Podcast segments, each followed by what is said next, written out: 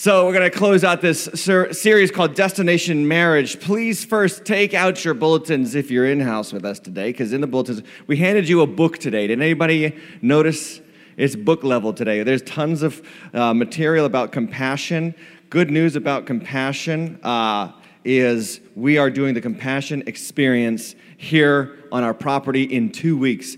Now, this is going to do something to us with parking. It's going to really mess with us with parking. So, we're getting permission from our neighbors to park at their parking lots, and hopefully, we're going to tram you in uh, that weekend. So, that's not next week, that's two weekends from now. Just be ready for that, and don't let it stop you from coming to church that weekend. We have a special guest from Uganda who's coming uh, that went through the compassion program. She is a graduate. Can't wait for you to hear her story. And then be ready with Cheryl and I to sponsor a child. Uh, also, real big bonus for us, Waters Church. Here's what we're doing we are actually uh, paying. Uh, or providing the funds necessary for Compassion to start an entirely new village uh, in a location they've never been to before in the country of Uganda. That investment is about $25,000, and we are already, with the money in hand, able to give that to compassion without asking you for a special offering. Do you know why? Because we tithe 10% of whatever comes in, and so we store up a little bit for big opportunities like this. And I love that fact that we're a generous church because of your generosity and I think it's so cool that we can just say, hey, compassion, we'll pick up another village, and here's $25,000, no questions asked. How many believe that's good? I love the opportunity to be generous. Now, the compassion experience is a, um, it's going to take about 50 spots, 50 parking spots away from us. And you get the chance to walk through the village like you would if you were overseas, only you don't have to pay for a $2,500 plane ticket. How many know that's a good deal? register online if you want to go through the pro if you want to go through the experience you've got to register and that is at compassionexperience.com pre-register to experience it and please don't register to experience it during service times. It's going to be here from friday through monday of that weekend. So the week after memorial day friday through monday and just come in and check it out for yourself. It'll be really powerful and moving for you and that weekend will be amazing. Okay, also, um, bad news for Woonsocket, just letting you know. Uh, the building that we had signed a um, letter of intent on, they actually, the owners, sold the building out from under us. Yeah, this is, this is um, unfortunate. And so we're a bit discouraged, uh, but we are not without hope, and we are not giving up hope. It's okay to get discouraged, it's not okay to stay discouraged. So we're believing that this is God's proper no that's going to lead us to God's perfect yes. Can I get a better amen than that? Yeah, God has a perfect home for Woonsocket. The good news is because, again, of your generosity with Above and Beyond, not only is our roof going on next week and the week after on this building paid for in full, hallelujah, but we have over $100,000 ready to go for a building renovation in Woonsocket or for our Woonsocket campus. So we are ready. And I think that that's a good place to be ready for whatever door God opens.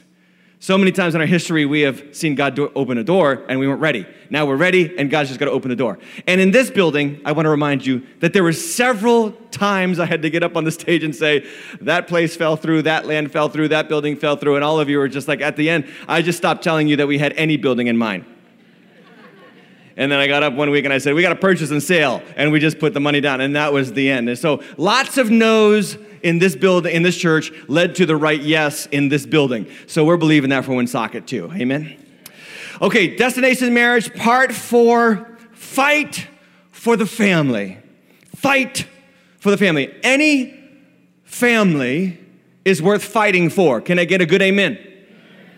Your family will either be the greatest blessing in your life or the greatest trouble in your life. And I believe that you, as a child of God, have an opportunity to make it a blessing. But it's not gonna happen without some fight. It's not gonna happen without some effort.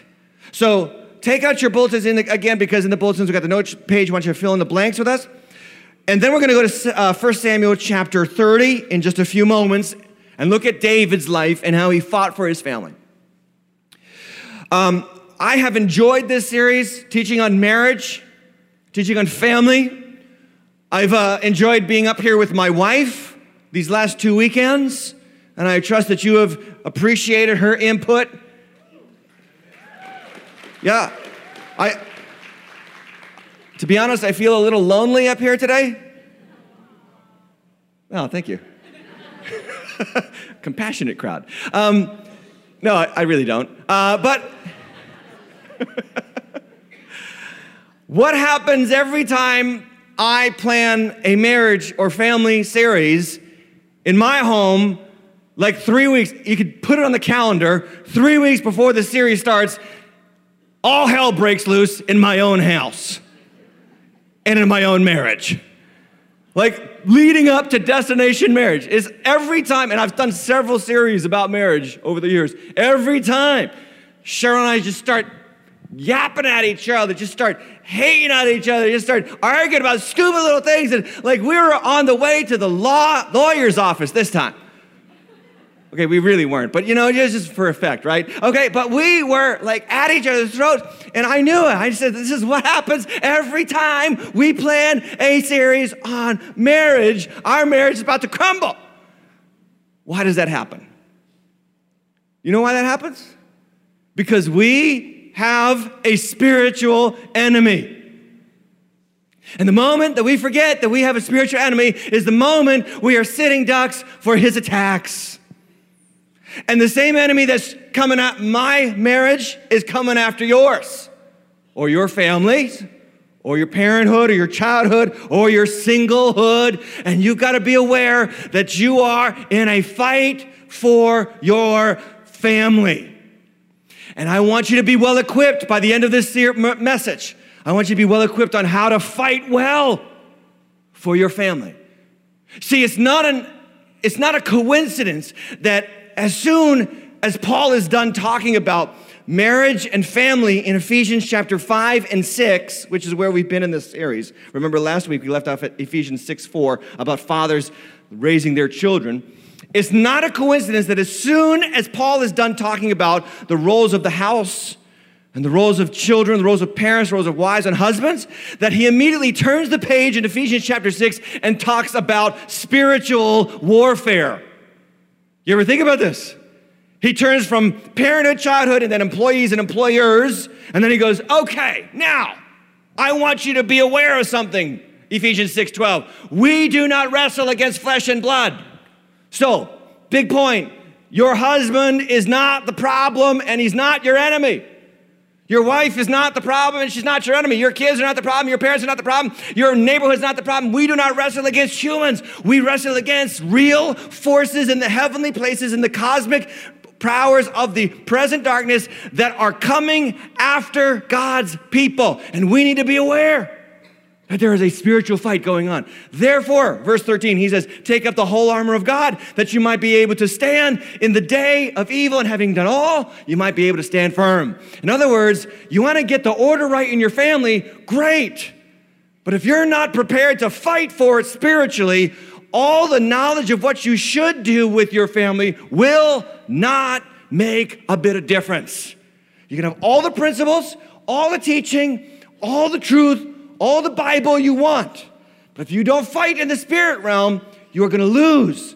And so many of God's people, especially in America, especially here in this country, especially in New England, so often we forget that there is a spiritual enemy that is coming after us with lies and deception and deceit, and he wants to trap us into his program for our lives. And I don't want him to win, and I know you don't want him to win. And I believe the Bible's true when it says that he's already defeated, that the cross put him down once and forever, that he has no physical power over us, that the cross once and for all all time has nailed to the wall the devil's authority over us, and he is a defeated foe, but he's still lying and yapping at us, and we need to take authority in Jesus' name to put him right back in his place and live the life God wants us to live. Come on, somebody.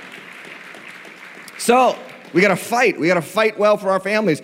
We got to fight for our children. We have to fight for our marriages. and I want you to fight well. I want to talk about David. David was a man who knew how to fight. David, you might not know this, we know more about David's life than anybody else's life in the entire Old Testament. We know about his teenage years when he defeated Goliath. We know about his mid 20s when he became a servant of Saul and played the harp for Saul while the spirits troubled Saul's spirit. And we watch him grow and become a mighty warrior, and then we, we watch him struggle.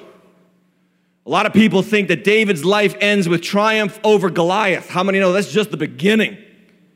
And as soon as he beat Goliath, his boss, Saul, was immediately intimidated by him and then started to try to kill him, threw some spears at the boy, chucked a couple of chairs at him, tried to kill him because he was intimidated. The people were singing songs in, this, in the nation. They were singing songs about how much stronger David was than Saul. And the girls would gather around, they would sing a song. Saul has killed his thousands, and David his tens of thousands. It's like an, you can even just like make it a rhythmic song in English. Saul has killed his thousands, and David his tens of thousands. Saul has killed his thousands, and David his ten. Come on, Saul has killed his thousands, and David. You stink. Okay. So Saul does not like this, and he chases David down, and he's trying to kill him, and he runs from Saul for seven years. For seven years, he's got to run into caves and hide. He has to run into the wilderness and hide. He's chased out of his own life, his own family. Here is a man who not only reject, was rejected by his family, but by his boss, by his country, by his fellow soldiers and he felt pain. And what I love about David is that we don't just get to watch what happened to David in the scriptures, we also get to find out how David felt about what happened to him in the scriptures because he writes most of the Psalms. And in the Psalms, David is writing He's writing about the sadness that he experienced because of the turmoil that he went through. And if you ever read the Psalms of David, it's like you think that the boy is literally bipolar. Like you think he's got a, a personality disorder because there's moments where, where David is like, The Lord is my shepherd. I shall not want. He makes me lie down in green pastures. He restores my soul. Oh, the birds are chirping. The sun is shining. La, la, la. And then there's another psalm where he's like, God, where are you? I pray all the time and I'm drinking my own tears for heaven's sakes, and you answer me not. How many love the fact that David was honest about how he felt about his walk with Jesus? How many know that? That's a good thing for us. Because he's honest and it's helpful to have somebody to relate to. I can't relate to sanctimonious Christians who pretend like they never have any problems. Anybody with me? I can't relate to that. I need somebody to tell me that they struggle too. That makes me feel stronger in my struggle when I know that I'm not the only one that's struggling in that area. And David is struggling and he's fighting and he's running and he's hiding. And there comes a time in second, 1 Samuel chapter 28 where David actually has to run into the enemy's camp and join up with the Philistines just to escape Saul's death threats. He has to join the enemies of Israel to avoid the king of Israel. That's how bad it got. And then war breaks out between Philist, uh, the Philistines and Israel. And the Philistines, on the way into battle, say to David, We think you're going to turn on us in battle to gain Saul's favor. You got to go. And now David has not just been rejected by his father, by his boss, by his countrymen, by his fellow soldiers, he's also now been even rejected by his enemies. And uh, suffering that rejection, he heads back home to his present home at that time called Ziklag. And I want you to get that in your mind. This is where David is. This is where we are in the narrative of David's story. And this is what happens when he returns home after being rejected by even the enemies of Israel. Would you stand with me as we read from this passage in 1 Samuel chapter 30? Now, when David and his men came to Ziklag on the third day, the Amalekites had made a raid against the Negeb and against Ziklag. They had overcome Ziklag, David's home, and burned it with fire and taken captive the women and all who were in it, both small and great. They killed no one, but carried them off and went their way. And when David and his men came to the city, they found it burned with fire, and their wives and sons and daughters taken captive. Somebody say captive. Then David and all the people who were with him raised their voices and wept. Check this out until they had no more strength to weep. David's two wives, wives had also been taken. Verse 6 And David was greatly distressed, for the people spoke of stoning him, because all the people were bitter in soul, each for his sons and daughters. But David strengthened himself and the Lord is God. And David said to Abiathar the priest, the son of Ahimelech, Bring me the ephod. So Abiathar brought the ephod to David, and David inquired of the Lord, Shall I pursue after this band? Shall I overtake them? In other words, do you want me to fight for my family? And God says to him, Pursue, for you shall surely overtake, and you shall surely rescue. So David set out. Skip all the way down to verse 16. We'll cover those middle verses later.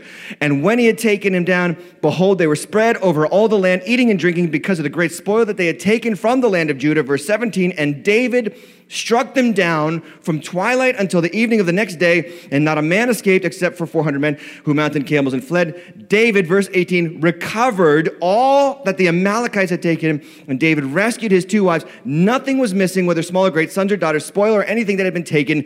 David brought back all. This is God's word. Let's pray together.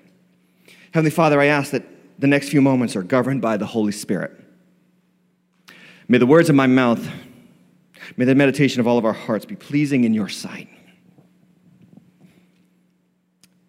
For the person here who is at the end of their rope, I pray that today they find strength in you.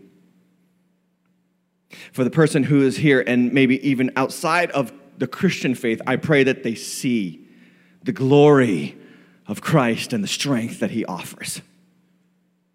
And I ask that all of us will see Jesus and Him only. In His mighty name, I pray. And everybody said, Amen. God bless you. Have a seat.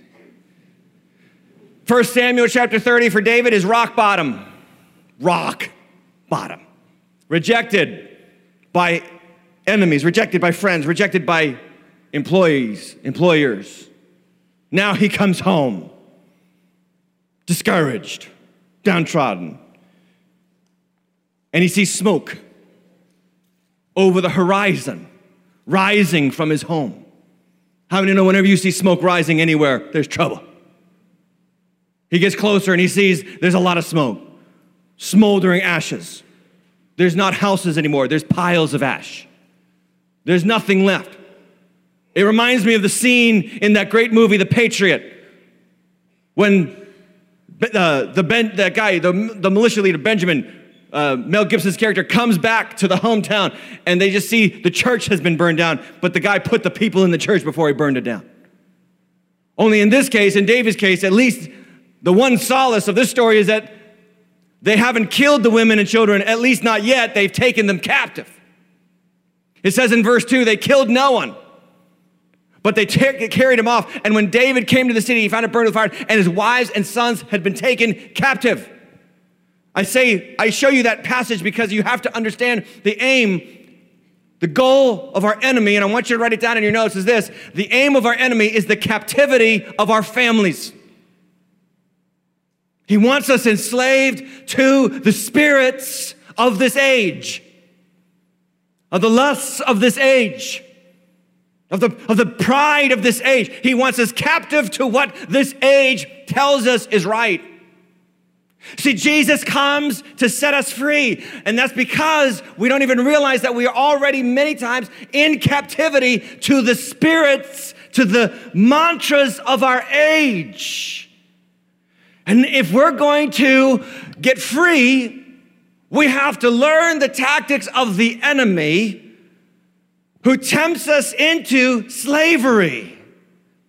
You know, I've told you this that I have two boxer dogs. If anybody wants them, see me after service. I have a love hate relationship with these two dogs. I love them with all my heart, and I can't stand the fact that I got them. Now, I am a strict human parent, but I am the worst dog parent alive. I am so lackadaisical. I am so soft on these two dogs. My wife insists on having them sleep in prison. You may call them a crate, but I see the bars. I've been to prisons. That's a prison. I can't bring myself to putting these precious little animals into prisons all night. But Cheryl makes me do it. My favorite part of the night is when we're sleeping on the couch. Oh, not sleeping, I'm watching TV. They're sleeping all over me. The one great thing about dogs is in, in the winter, if you let them sleep on you on the couch while you watch TV, is like having two uh, el- electricity free electric blankets. Come on, somebody. Just keeps you nice and snugly warm. Well, when 10 p.m. comes around and it's starting to head towards bedtime, it's time to put the dogs back in prison. So I hate doing it. I hate just yanking them in. I mean, Cheryl is just like, come on, go. But my compassion and my love for animals keeps me from doing this. So I have come up with a technique, and we've got a little treat jar on the counter in our kitchen. And in the treat jar, Cheryl found these treats at Whole Foods.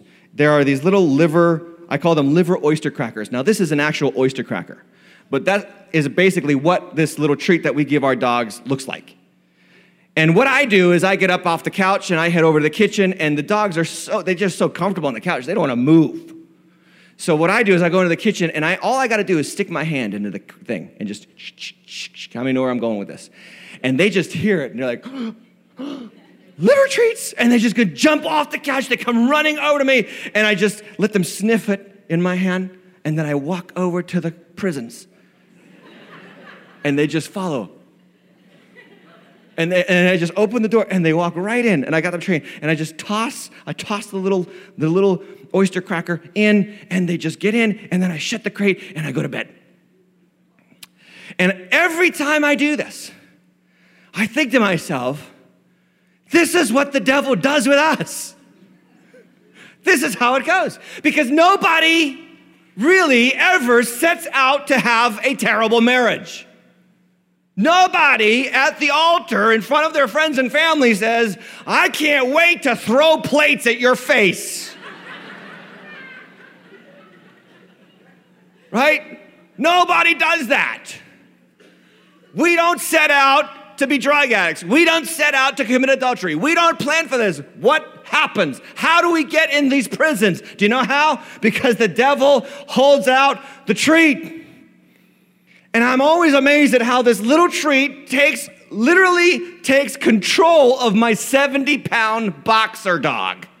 This treat, 70 pounds, no match, because his appetite for that little tiny treat, which he pretty much doesn't even taste.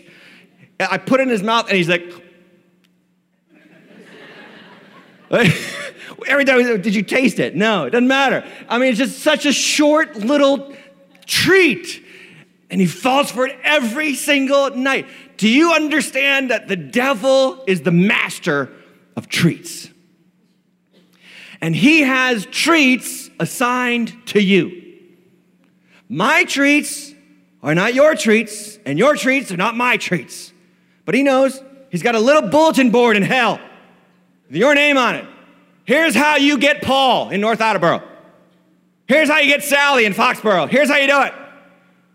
For Sally, all you got to do is have her scrolling up on her Instagram feed, and all she has to see is that her neighbor got a brand new kitchen set.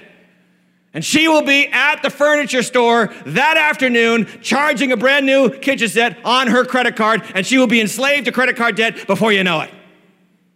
All you gotta do for Paul is put a bikini clad model in his face during a commercial, and before you know it, he's gonna be on the computer checking stuff out he shouldn't check out. All you gotta do for this young child is make him feel like he's a nobody at school for three successive days and then have the drug addict come and befriend him and offer him a taste. That's all it's gonna take, just a treat. And if we're not aware of this, if we don't realize it, if we don't learn how to fight, we will be taken captive and put in prison by the enemy of our souls. And my Father in heaven and your Father in heaven does not want his children in prison. He came to set you and I free. But we have to fight through in the power of the Holy Spirit and the Word of God for our freedom. David was distressed, it says in verse 6. Do you know why? Because not only had he lost his friends and his family, not only had he lost his position in the kingdom, not only had he lost his uh, time with the Philistines, his safety in the Philistine camp, but now he's lost his family. His kids are gone, his wives are gone. And the Bible says in verse 6, he was greatly distressed, for the people spoke of stoning him because all the people were bitter in soul. Can you see what's happening to David? He is completely and utterly alone even his right hand men are like, this guy's gotten into this mess and we got to kill him. Have you ever been there? Have you ever gotten to the place where there's nobody that you can talk to? Because it just seems like you're completely alone in the fight for your life, in the fight for your family, maybe even in the fight for your marriage. Haven't you been there? You're gonna be there at some point. So if you haven't been there yet, make sure you jot down these notes carefully because you'll get there. You will get there as a married partner because there's going to be times in your marriage where it's going to feel like you're the only one willing to fight for the marriage. There's going to be times when you're going to think you're the only one that cares about what these kids become. There's going to be times when you're going to think, young person, when everybody at school and everybody even at church doesn't give a rip about you. And if you let that overcome you, if you let that be your reality, and you don't do anything and you don't step up and you don't fight back, you are a sitting duck for the prisons that the devil has prepared. What does David do when everybody around him is turned on him? I love the last half of verse 6. But David strengthened himself in the Lord his God. Oh, that's a great verse. You got to underline that. You got to circle it. You got to make sure you mark that up in your Bible if you have your Bible. If you got your iPhone app, you got to highlight that. And you got to remind yourself of this tactic so that when the devil makes you feel like you are completely alone in the fight for your life, in the fight for your family, that you are not without options. You still have someone on your side who you can turn to. So I want to teach you how to fight David style. If we're going to fight for our families, point number one, we need to self strengthen. You have to learn, Christian, how to self strengthen because there's not always going to be another Christian that will encourage you. There's not always going to be a pastor who will teach you. There's not always going to be a mentor who will be there for you. There's not always going to be somebody that you can call that can pray for you through the trouble. You're going to have to learn how to self strengthen. Do you know how to self strengthen? David strengthened himself. I got three letters under point one because this is how you self strengthen. Letter A, I must take personal responsibility for my spiritual life. I must take personal responsibility for my spiritual life. It is not up to someone else to make me strong in the Lord. That's up to me. I can make me strong. I can make me mighty in battle. Why? Because the Lord is with me. Strengthens himself. So, how do I strengthen myself, Pastor? Pray. Pray. Prayer works, my friends. See, I don't know how to pray. Just try talking to God. Go to the Psalms where David is pouring out his heart and just read back to the God, the Psalms in your position. Because you'll relate well to what he went through because you've been there and he's been there and he gave you words. You just gotta pray. You just gotta pour out your soul, pour out your heart to God. It's okay. Do you know that you're never gonna shock God if you tell him what you're, what you're mad about? He kind of knows everything.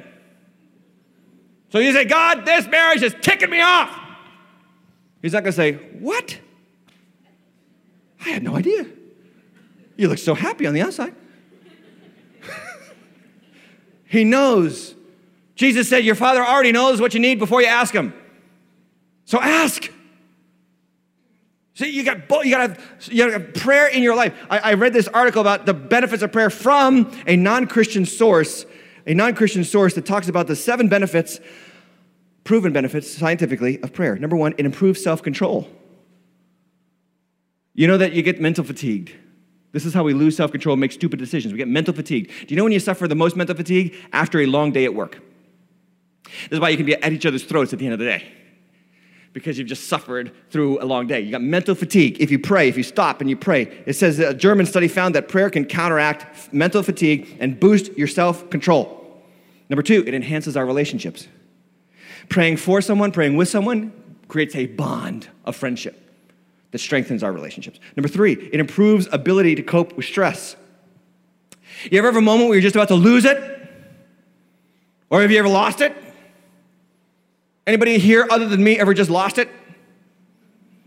17 truthful people in this building. Okay, I'm talking to those people, I guess. The other day I was driving in my car. Hmm. I have this problem. My name is Tim, and I check my Christianity at the door of my car. And I'm driving, and there's a guy on the highway, and he's in the fast lane driving slow. There's gotta be a Bible verse about this somewhere. And you know that when they finally pull over, you are required by law to flash them the look. You know that this is, you're doing the community a service. You go around and you got a flash look and you just got to throw the hand up. You're going to be like,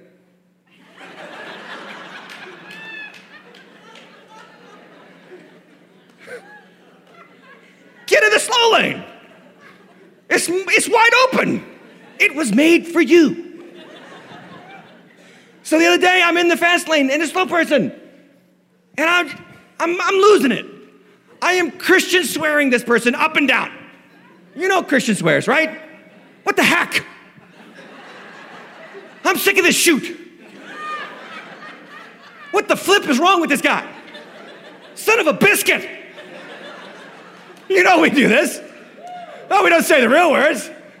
It's kind of effective.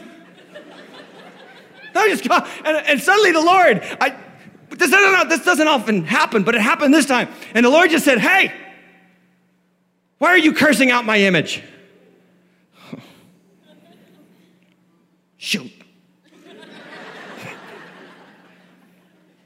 and I said, Oh, yeah, yeah, right. I stopped myself and I just prayed. And I prayed for the person. Lord Jesus, help them to learn how to drive in a slow lane. but can I tell you that peace, I'm not kidding you, just praying, peace just came over me. Now, please don't think I'm some kind of hero. This was one time out of like 400 times this past year. but it does work. It improves your ability to cope with stress. Number four, prayer turns on disease fighting genes. A Harvard Medical School study found that people who practice prayer meditation actually had stronger immune systems as a result.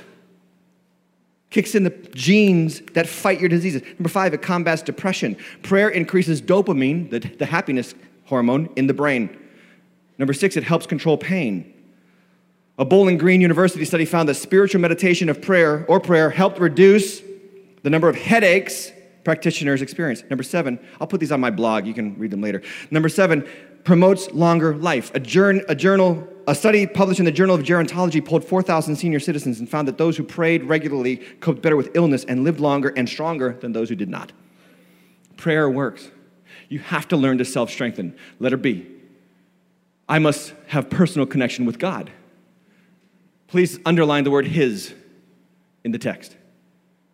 David strengthened himself in the Lord, his God. I have a question for you Is Jesus your Savior? Because I'm not really interested if you know a couple of Christians.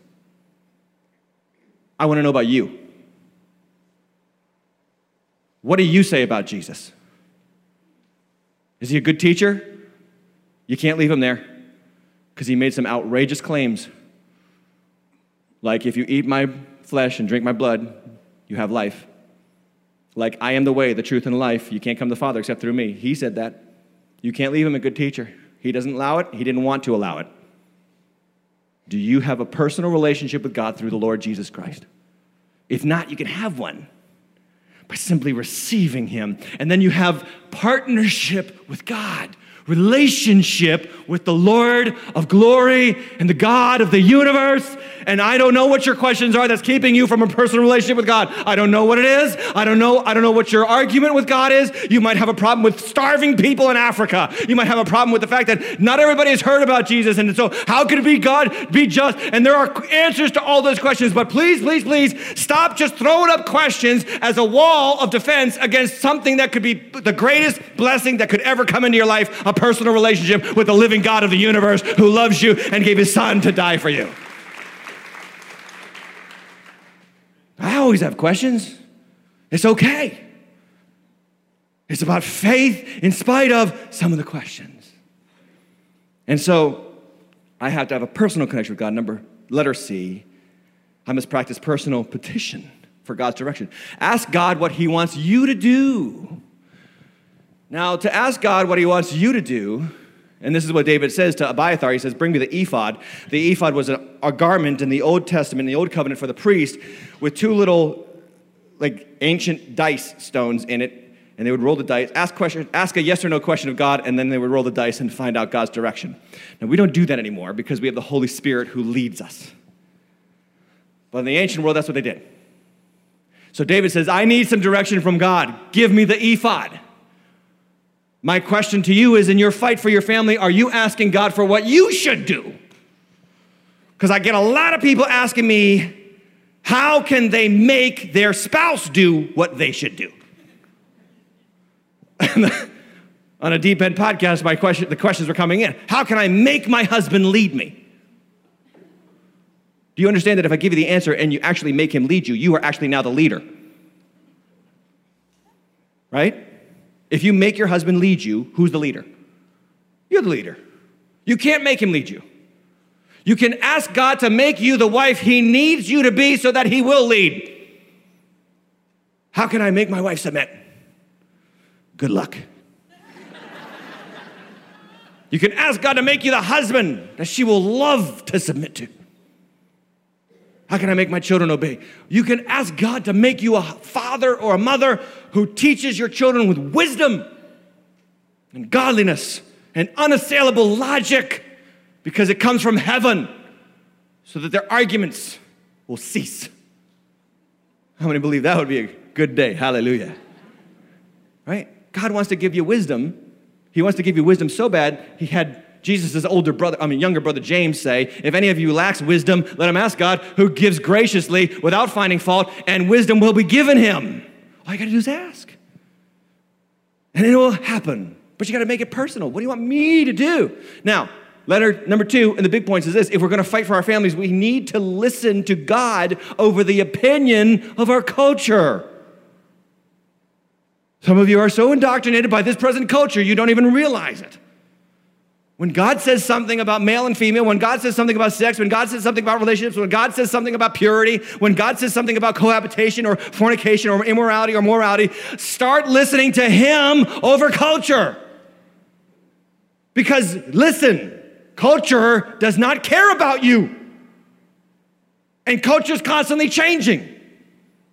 You ever notice how now we want to rip down the statues of men who are long dead? In our culture? Why? Because now we have determined all our sacred wisdom that we're smarter than those people from 200 years ago. Well, good for you. But you benefited from their wisdom to get where you are. What absolute chronological snobbery, as C.S. Lewis liked to call it. Because there's going to be someday, there's going to be 200 years from now, there's going to be some kid thinking, you're an idiot.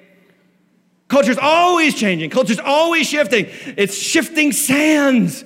And if you build your house on the sand, when the storms come, you will collapse.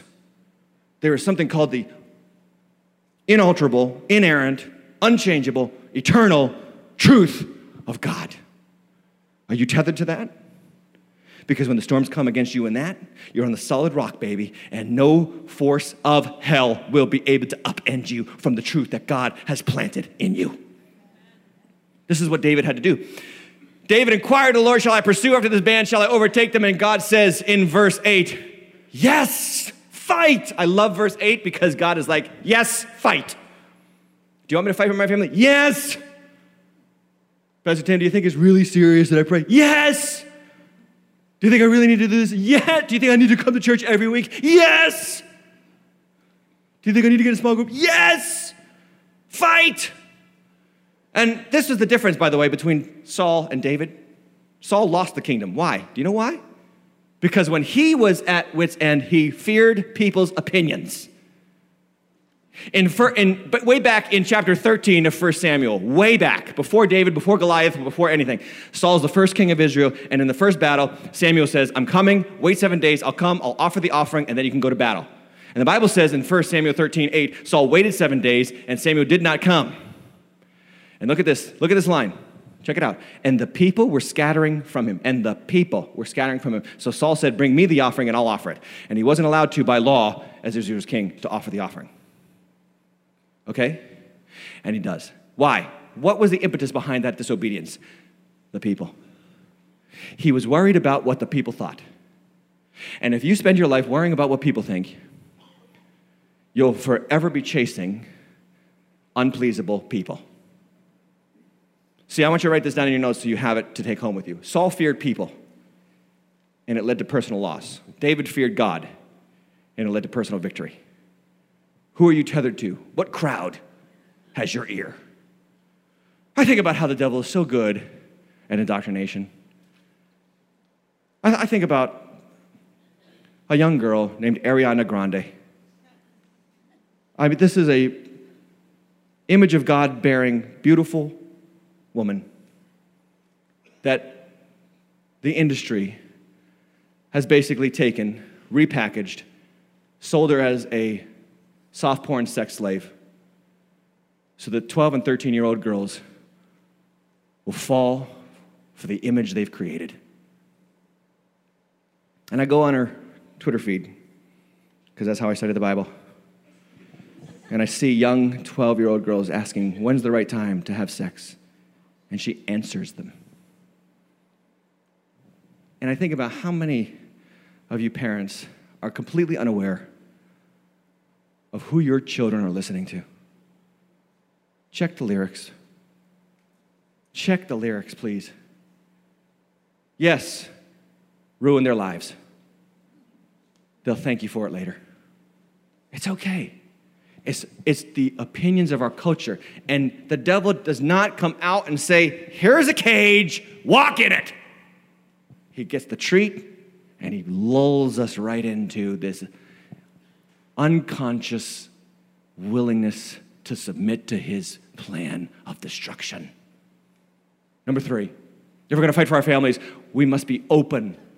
We must open our lives to the partners that God sends us. Now, you're not alone for long when you start to strengthen yourself in the Lord your God. Because God will start to go to work for you and bring you partners. Somebody say partners. Do You got some partners because look what happens, okay? I told you we'd skip this passage when you read it. We're going to go back to 1 Samuel chapter 30. It's a little bit of reading, but bear with me. As David sets off to pursue after the Amalekites who ravaged his home, Look what it says in verse 10. David pursued, he and 400 men. They found an Egyptian in the open country, brought him to David, and they gave him, look at the openness that they have to this man. They gave him bread, they gave him water, they gave him a piece of cake of figs and two clusters of raisins. And when he had eaten, his spirit revived, for he had not eaten bread or drinking water for three days and three nights. And David said to him, To whom do you belong? Who are you? And where are you from? And he said, I am a young man of Egypt, servant to a Amalekite. I work for the very people that just ravaged your homeland. And if David had been proud and angry and resentful and bitter and hostile and impetuous, he would have taken out a sword at the moment he said, I was a servant of an Amalekite, and he would have killed this guy. But he doesn't. So you got to use wisdom with the relationships around you. You be careful about burning too many bridges before you have an opportunity to find somebody who could be the best thing that could ever happen to you. And it says this I'm a young man, I'm a servant of, the Amalek, uh, of Egypt, I'm, an, I'm a servant of an Amalekite, and my master left me behind because I fell sick three days ago. He was left behind by the same people who ruined David's life. Partnerships are usually bound together through going through the same hell and finding each other on the other side. That's partnership. Do you got some partners who have been where you've been? who have heard what you've heard, who have seen what you've seen, who have wrestled with what you've wrestled with? Do you have some? Because if you open your heart, God will send them to you. And he says, we made, we made a raid, we burned Ziklag with fire, verse 14, skipping back down now to verse 15, and it says, And David said to him, Will you take me down to this band? He said, Just make sure you don't kill me, and I will. And David does. And he goes and leads him right into the hands of his enemy. And this partner, this, this partner was like a gift of God for David to find out where his family was and get them back. And I think about the fact that if he had not been open hearted to this man, he would have missed out on inside information on what the enemy was doing against his life. This is why I tell you from this stage repeatedly that at some point you have to stop looking at me and looking at each other and start looking at each other. We have a saying, we stole it from another church, so don't give us credit. Circles are better than rows. Looking at me is great, but I want you to get out of looking at me only and start looking at each other and talk it out and work it out and open your life to partners, small groups. Open your heart to people who love Jesus.